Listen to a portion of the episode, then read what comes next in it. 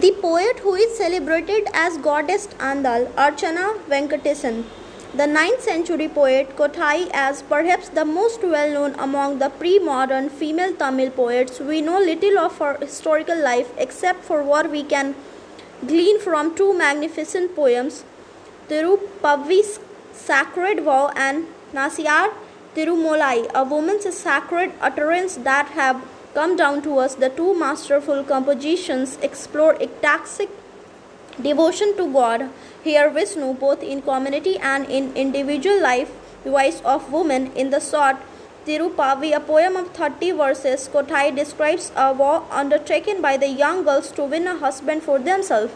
As this is a Bhakti poem, the desired husband is none other than the Krishna.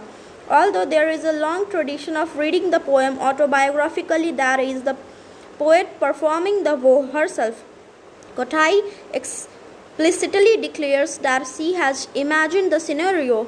Thus, in the Tiruppavai, we hear Kothai speaks in the voice of several gossips, cowherds, girls awakening in the pre-dawn hours to cleanse themselves and to arrive at Krishna's door to petition him for his love. Although Krishna is at the center of this poem, it is a woman's world inhabitants.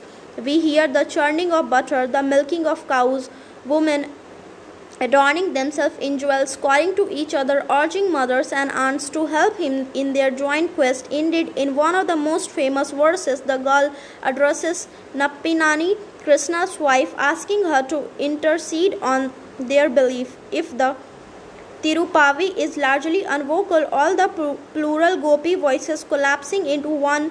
The longer Nachiyar Tirumoli, it consists of 143 verses spread over 14 sections. It is more complex. Like the Tiruppavai, its two begins with a vow, except this one is undertaken by one woman whom the poet clearly identifies as herself.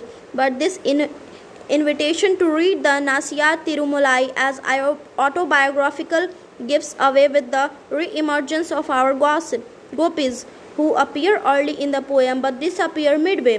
Where the Tiruppavai is teeming with female characters, Kothai's longer poem is largely devoid of female companions or female spaces, save the three Gopi decades. Nachiyar Tirumoli too, for that opens the poem. The autobiographical persona the poet constructs for herself in this poem is that of lonely woman. When this female voice appeals to her companions for aid, they are silent and unhelpful, leaving her to suffer alone. This suffering is finally relieved in the Nachiyar Tirumoli's final decade, in which the Gopi voices and the solitary female voice converse across space and time. It is as though the poet Kothai can only find comfort and understanding in vault of her own creation. Today, the poet Kothai is celebrated as the goddess Andal.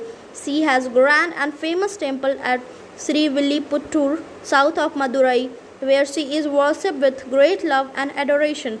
Her poem form the backbone of this love, lacing stories and ceremonies of all who visit her. There is no greater way for us to honor this great poet than to sit with her gorgeous, moving verses and to take her invitations to live with the world of the imagination. She embroidered with words with such care and wonder. The writer is professor of religious studies and comparative literature at the University of California, Davis. Today is Andal Jayanti. Thank you.